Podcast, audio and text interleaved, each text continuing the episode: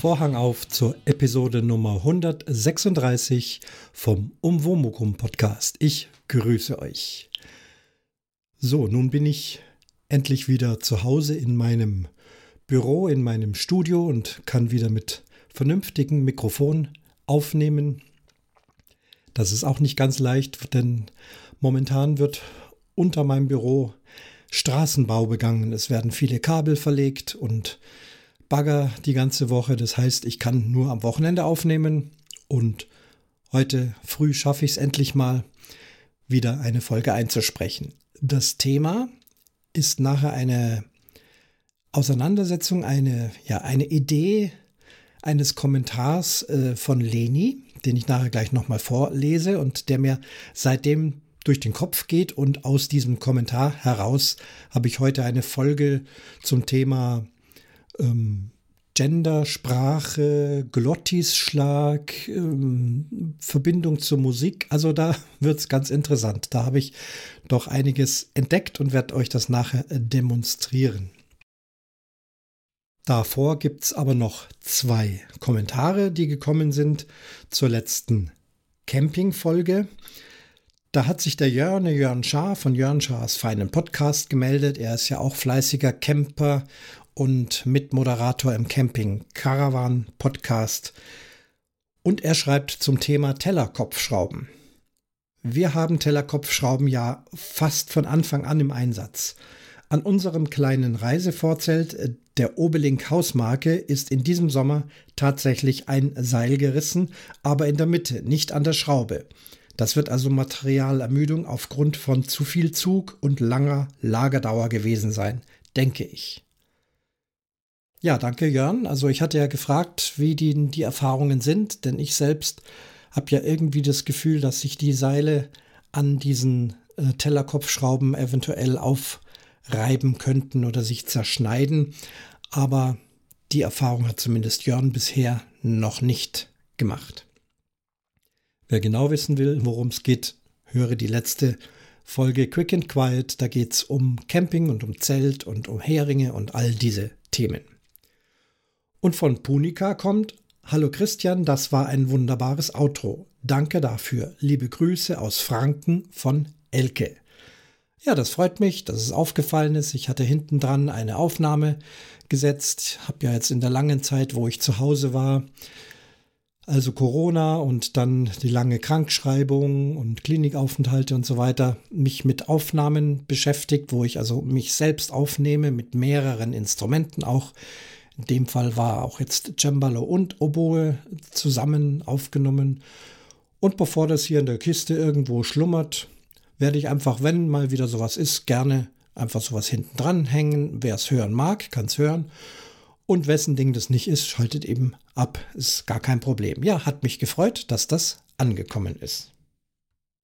Bevor ich zum Thema komme, heute nochmal ausnahmsweise eine etwas andere Rubrik. Ich habe das quasi kopiert aus dem Hör doch mal zu Podcast, die ich herzlich grüße, höre euch sehr gerne. Und die beginnen ja immer mit ihren Befindlichkeiten. Und das möchte ich heute auch einmal einschieben, denn ich habe ja in den letzten Podcasts doch immer wieder auch mal berichtet über meinen Gesundheitszustand, wie es mir geht, äh, warum es mir nicht gut geht und all diese Dinge. Ihr habt äh, daran teilgenommen und auch positiv unterstützt. Und daher dachte ich, äh, sollte ich da mal, möchte ich einen, ein Update dazu geben. Aktuell geht es mir sehr gut. Ich habe auch wieder das Arbeiten begonnen. Mitte Juli bis Mitte August gab es die Eingliederung. Das kann ja jeder machen, der länger als sechs Wochen krank ist, kann sich also von Arzt oder Ärztin eine Wiedereingliederung verschreiben lassen, indem man erstmal ganz vorsichtig mit dem Arbeiten beginnt. In meinem Fall waren das also zwei Stunden pro Woche und dann ging es äh, vier Stunden pro Woche, fünf Stunden pro Woche und in der letzten waren es dann sieben Stunden pro Woche. Meine Vollarbeitszeit ist offiziell achteinhalb Stunden pro Woche. Ich hatte sowas auch früher schon angeboten bekommen. Ich war ja auch mal länger weg wegen meinem verletzten Finger und habe damals eigentlich immer gesagt, nee, brauche ich nicht, ist Quatsch. Wenn ich wieder da bin, bin ich da und dann geht's voll los. Diesmal habe ich das also ganz bedacht und auch auf dringendem Anraten der Ärztin durchgeführt. Und ich muss sagen, das war eine sehr positive, gute Angelegenheit und ich kann es jedem nur empfehlen. Der Status in dieser Zeit ist so ein bisschen wie, wie Praktikant, habe ich, hatte ich das Gefühl. Also der offizielle Status ist, während der Wiedereingliederung ist, bin ich immer noch krank geschrieben. Da steht so schön offiziell, man hat da also keine Rechte und keine Pflichten. Also der Arbeitgeber kann jetzt nicht Dinge verlangen, wie du machst jetzt doch länger als zwei Stunden oder du machst jetzt am Wochenende noch eine extra Schicht oder was. Nee, es bleibt bei diesen zwei Stunden. In der Zeit ja, arbeitet man.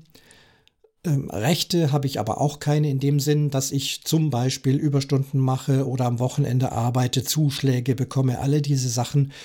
Nein, der Status ist nach wie vor krankgeschrieben, aber ich gehe an den Arbeitsplatz und beginne schon mal langsam wieder mich einzuarbeiten, mich mit den Kollegen abzustimmen und das war in meinem Fall sehr, sehr hilfreich. War ja länger weg, da gibt es viele Kolleginnen und Kollegen, die wollen dann wissen, wie es war, beziehungsweise man hat mich da auch gar nicht so sehr bedrängt, das war auch schön angenehm, aber ich hatte einfach Zeit ohne in den vollen Arbeitsstress reinzugehen. Es haben Konzerte stattgefunden in der Zeit, die habe ich nicht mitgespielt, aber teilweise besucht, habe Proben angesehen, habe geübt, meinen Computer mal wieder angemacht, äh, die neuesten Neuigkeiten gelesen, äh, neue Verfahrensweisen, was auch immer. Also eine ganz positive Sache kann ich nur empfehlen, die Wiedereingliederung. Danach gab es dann erstmal Sommerurlaub, das Orchester ist geschlossen in den Urlaub gegangen. Orchester müssen ja immer gleichzeitig Urlaub nehmen. Wir haben da also nicht die Wahl, wann kann ich Urlaub machen, sondern das wird quasi in Absprache bestimmt. Und so war es dann eben. Drei Wochen Urlaub. Aus dem Urlaub heraus habe ich ja gepodcastet, der sehr schön war. Und dann Mitte September ging es also jetzt tatsächlich mit der Arbeit wieder los. Sehr arbeitsreich, viele Konzerte. Es ist viel Bedarf. Die Menschen freuen sich wieder live Musik hören zu können. Diese ganzen Ersatzdinge, die wir in der Corona-Zeit gemacht haben, wie Videos, Aufnahmen, was weiß ich was, äh, Freiluftkonzerte zu fünft unterm Fenster und so. Das waren alles gute Notnägel, aber ein richtiges Live-Konzert eines großen Orchesters vor einem schönen Publikum ist eben doch was Besonderes. Und das tun wir jetzt regelmäßig. Mir geht es sehr gut dabei. Ich überdrehe nicht. Ich konzentriere mich sehr auf mein Spielen. Das tut mir auch gut. Ich spiele sehr schön. Das ist meine eigene Einschätzung. Kollegen sagen das aber auch. Äh, funktioniert prima. Lasse mich nicht treiben von anderen Dingen nebenher. Es gibt zwar vieles zu tun, aber dieses viele haben ja auch mittlerweile viele Kolleginnen und Kollegen teilweise übernommen, auch sehr erfolgreich übernommen. Äh, die Arbeiten verteilt und so muss ich also nicht äh, überall jetzt hinspringen, kann mich selbst auch bremsen und das geht also alles ganz gut. Will jetzt nicht zu sehr ins Detail gehen, aber ihr merkt, also es hat sich was getan und auch die Erfahrungen aus Klinik und Reha, die Werkzeuge, die psychologischen Werkzeuge, die ich da an die Hand bekommen habe, wirken das ein oder andere Mal merke ich, oh, jetzt habe ich mich doch wieder so und so verhalten, wie ich an sich beschlossen habe, mich nicht mehr äh, so verhalten zu müssen. Aber immerhin erkenne ich es dann und merke dann, wie es gut tut, doch äh, das ein oder andere anders zu machen oder nicht zu machen, langsamer zu machen, dann anders zu machen, Pausen einzuhalten, auf den Körper achten, all diese Dinge. Ja, wunderbare Geschichte kümmere mich auch sehr um das meditative Bogenschießen, um das therapeutische Bogenschießen, habe ich ja auch schon berichtet, beim Kurs gemacht, entwickle da jetzt also Stunden und möchte da mit Menschen äh, zusammen äh, schießen gehen, ohne Zieldruck und ohne Punktedruck und all diese Sachen, sondern Pfeil und Bogen wirklich äh, für den Körper, für sich selbst zu nehmen. Auch das habe ich ja in, letzten, in den letzten Monaten kennengelernt, für mich ausgearbeitet, dabei auch festgestellt, dass dadurch auch mein sportliches Schießen besser wird, also sprich das Treffen der Ziele, es kam ganz von selbst. Es ist wirklich ganz wunderbar. Eine schöne Geschichte. Ja, also es geht gut momentan, das wollte ich euch berichten. Vorsichtig sein muss ich trotzdem. Bei so einem Krankheitsbild ist man nie äh, von heute auf morgen äh, geheilt, wie wenn man irgendwo Antibiotika nimmt und dann sagt so, die Bakterien sind jetzt weg, alles ist wieder gut. So einfach ist es nicht, das höre ich auch von anderen teilweise prominenten oder auch nicht prominenten äh, Mitleidensgenossen. Also immer vorsichtig sein, sowas kann immer wieder mal kommen, aber ich habe jetzt eben sehr gut gelernt, Anzeichen auch zu erkennen, Maßnahmen zu ergreifen, dass es nicht mehr so schlimm wird. Ja, Podcasten ist übrigens eins davon. Ne? Sprechen, reden ist immer eine gute Angelegenheit. Deswegen habe ich das jetzt hier einfach nochmal bemerkt und Ihr hattet es ja mitbekommen, man, viele haben nachgefragt, wie es geht und ja, kann sehr positives berichten aktuell. Zum Thema. Ich erinnere nochmal daran, dass ich in einer meiner Kommentarfolgen bemerkt habe, dass die Gender-Aussprache mit dem Gender-Sternchen mir schwerfällt, weil das so eine ungewohnte Unterbrechung ist. Ich nehme jetzt mal beispielshaft das Wort HörerInnen, das ja heutzutage verwendet wird, um alle Geschlechter anzusprechen. Und da hatte mir Lena, Leni, Lena, Leni, mit der ich ja einen sehr schönen Podcast zusammen aufgenommen habe, nochmal einen Kommentar geschrieben. Ich lese den jetzt erstmal vor. Hallo Christian, schön, dass du dir Zeit nimmst, auf Feedback einzugehen. Und ich kann dir in allem nur zustimmen. Ein Kommentar zum Gendern. Das, was du als holprig bezeichnest, ist etwas, das in der deutschen Sprache längst vorkommt, und zwar nicht selten. Der Glottisschlag. Wenn du dir ein Spiegelei machst, dabei an eine Kreuzfahrt auf der AIDA denkst, während deine Windschutzscheibe im Winter vereist, diese Sätze beinhalten, hoch schon wieder, ganz normale Wörter mit Glottisschlag. Warum soll also TeilnehmerInnen komplizierter sein als Spiegelei? Mit dieser Aussprache wird versucht, vom binären männlich und weiblich wegzukommen und wirklich alle anzusprechen. Das halte ich persönlich für gut und aus Erfahrung kann ich sagen, es ist reine Gewöhnungssache. Ganz liebe Grüße und mach weiter so, Leni. Ja, vielen Dank für den Kommentar und ich stutzte natürlich. Vielleicht der ein oder andere von euch auch Glottisschlag? Was das denn? Noch nie gehört.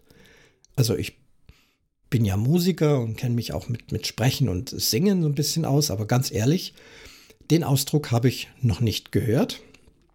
Der Punkt, auf den Leni eingegangen ist, den habe ich allerdings sofort verstanden. Diese Sprechtechnik TeilnehmerInnen oder Spiegelei ist tatsächlich dieselbe. Und da gibt es den Glottisschlag. Selbstverständlich habe ich sofort gegoogelt, das hat mich jetzt doch interessiert. Was ist da los? Okay, die Glottis, der Fachausdruck für den Sprechapparat so kann man es sagen, war mir nicht geläufig, gebe ich gerne zu.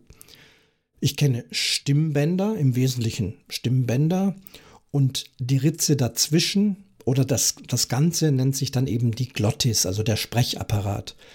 Also vergleichsweise so wie ich von Lippen sprechen kann, da habe ich die Oberlippe und die Unterlippe und das Ganze zusammen nennen wir Mund.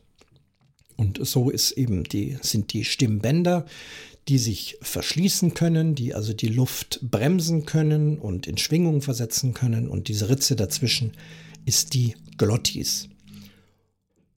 Und was mir auch nicht, ähm, wie soll ich sagen, äh, offensichtlich bewusst war, ist, wie man einen Vokal anspricht. Bei genauerem Experimentieren, ich saß also tatsächlich in meinem Zelt und fing da an mit Ei und Axt, um mal genau hinzuhören, hört es Axt, Ei. Da, da knackt es vorher so ein bisschen, da gibt es ein Geräusch. Und dann war ich aber auf der Spur, denn als Blasmusiker, also als Spieler eines Blasinstrumentes, ist mir das natürlich bestens vertraut. Das ist mein täglich Brot, nur in anderer Form. Und nun hole ich ein kleines bisschen aus. Wir werden wissenschaftlich, akustisch wissenschaftlich. Beginne mal mit einem Ton. Einer, ein Ton besteht ja aus einer sehr gleichförmigen Schallwelle. Das kann sich jeder vorstellen. Malen das auch mal ganz einfach in die Luft. Einfach eine Welle, die immer schön gleichmäßig von oben nach unten geht. Und wenn sie eben sehr gleichmäßig verläuft, dann nehmen wir das als Ton wahr. Verläuft die Schallwelle sehr wild, zackig, unregelmäßig, hoch, runter, länger, kürzer, dann ist das für uns kein Ton, sondern wir nennen das Geräusch. Also ein Ton wäre zum Beispiel der Buchstabe A gesungen. A. Das war also eine halbwegs gleichförmige Schallwelle. Oder ich mache ungleichmäßige Schallwellen, zum Beispiel Ja, das war also jetzt kein Ton, sondern ein Geräusch. Nun, um eine Schallwelle entstehen zu lassen, braucht man Energie, um sie zum Schwingen zu bringen. Das heißt, eine Schallwelle schwingt nicht von Anfang an sofort gleichmäßig. Stellt euch ein dickes, langes Seil vor, an jedem Ende ein Mensch, der das Seil mit einer Hand in der Hand hat und nun das, äh, das Seil hängt schlapp herunter und nun beginnen die beiden mit schwingenden Bewegungen das Seil schlabbert erstmal unkontrolliert hin und her rauf und runter und nach einer gewissen Zeit schaffen es die beiden, das Seil dann doch in gleichmäßige Schwingungen zu versetzen. Und wenn sie dann damit aufhören, dann verfängt das Seil wieder in unregelmäßige Bewegungen und fällt dann irgendwann schlapp wieder zum Boden. In Klang übersetzt bedeutet das, dieses Einschwingen, dieses unregelmäßige, ist dann erstmal ein Geräusch, wenn es ein Ton wäre. Das gleichmäßige Schwingen nehmen wir dann als gleichmäßigen Ton in einer gewissen Höhe wahr. Je schneller die Schwingung, desto höher der Ton für uns. Und am Ende, wenn der Ton sich endet, gibt es auch wieder ein Geräusch. Und diese Geräusche sind zwangsweise immer da sowohl beim Sprechen wie beim Singen, wie auch beim Spielen eines Musikinstruments. Das trifft, betrifft jetzt nicht nur die Blasinstrumente, das betrifft jedes Musikinstrument. Ich bleibe aber jetzt mal bei den Blasinstrumenten. Wenn ich also jetzt ein Blasinstrument und ich habe hier ein sehr ursprüngliches Blasinstrument liegen auf meinem Schreibtisch, mehr oder weniger zufällig, eine Blockflöte. Mit der kann ich das, glaube ich, ganz gut demonstrieren. Wenn ich also jetzt in diese Blockflöte hineinblase und beginne also erstmal mit ganz wenig Luftdruck, ich muss ja meinen Luftdruck erstmal aufbauen und puste also da so nach und nach rein, werdet ihr, wenn mir das gelingt, vielleicht zunächst ein Geräusch hören, dann zumindest einen sehr unregelmäßigen, nicht gut wahrnehmbaren Ton, bis ich dann auf dem Luftdruck äh, gelandet bin, den ich gerne machen möchte, um eben eine gleichmäßige Schallwelle, also einen richtigen Ton zu erzeugen. Und am Schluss wird es wahrscheinlich recht schnell gehen, vielleicht nochmal ein Schlussgeräusch. Ich, ich probiere das jetzt mal.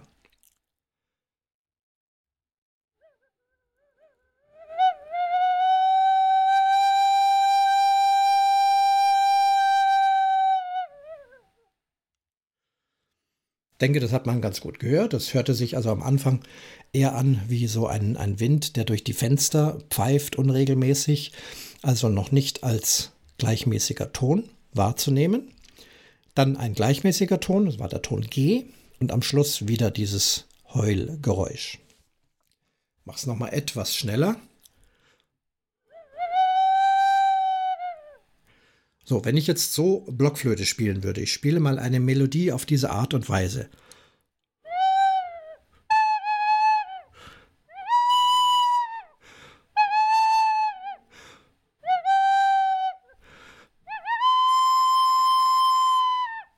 Ja, Das kann sich doch keiner anhören. Ich, ich sehe euch schon, da hatte ich die Ohren zuzuhalten. Oh Gott, furchtbar.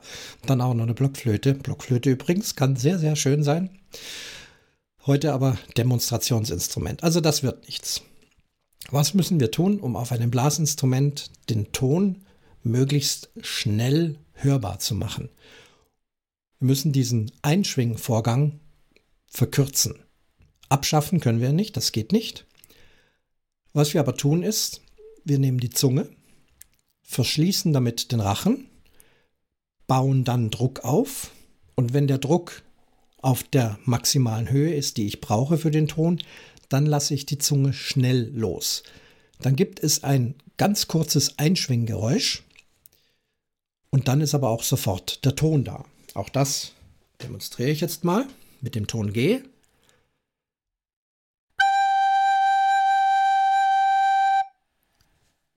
denke, ihr habt es ganz gut gehört. Da gab es so ein kleines Geräusch am Anfang, aber dann ist der Ton da. Man hört einen angestoßenen Ton. Wenn ich da an die Sprache denke, zum Beispiel den Buchstaben T.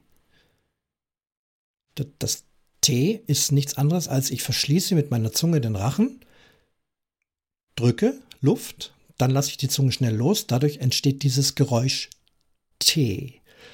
Und ich kann gar nicht doch kann ich schon, aber ich mache automatisch noch ein E dahinter, um dann noch einen klangvollen Ton zu produzieren. T. Ja, mit dem T habe ich sozusagen den Buchstaben E angestoßen. Also nicht E, sondern T. Und so ist es beim Blasinstrument.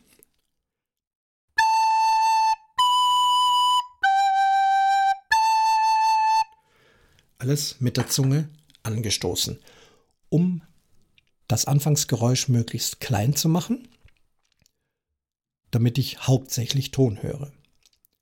Ich kann das Anfangsgeräusch als Blasmusiker auch steuern, als sprechender Mensch übrigens auch. Wenn mir das T zu hart ist, kann ich auch ein D machen. Dabei wird die Zunge weicher, langsamer geöffnet und es entsteht ein weiches D. Auch das können wir beim Blasinstrument machen. Ich mache nochmal T. Und jetzt D.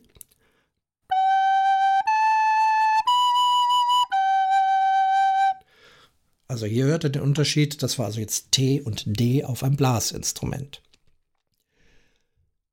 Und jetzt kommen wir zurück zu unserer Glottis. Das ist die Aufgabe. Ich möchte das Wort Axt sprechen. Es beginnt mit einem A. Ich habe eben keinen Konsonant davor, kein Ta oder kein Da oder K irgendwas, sondern das Wort Axt beginnt mit dem A. Ohne diesen Glottisschlag wäre das dann, analog zur Blockflöte, Axt. Hm? Komisch, ne? Ich möchte aber ein klares A definieren, also verschließe ich meine Stimmbänder, die Stimmritze, die Glottis wird verschlossen, genauso wie ich es auf der Blockflöte mit der Zunge gemacht habe. Dann baue ich den Luftdruck auf, lasse schlagartig die Stimmbänder los. Es entsteht ein kleines Geräusch. Das müsste hier an diesem guten Mikrofon auch zu hören sein. Und der Ton A ist sofort da. Axt.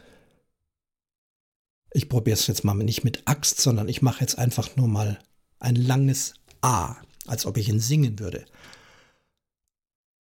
A. Jetzt komme ich mir vor wie beim Arzt, mach mal A. Nehmen wir mal ein E. E. Ich habe es sehr übertrieben. Ja? Ihr habt gemerkt, ich habe ein unschönes davor gemacht. Auch das kann man natürlich ein bisschen steuern. Ein weiches ja, das ist viel weicher, aber auch hier habe ich mein, meine Stimmritze vorher zugemacht, ähnlich mit dem T und dem D.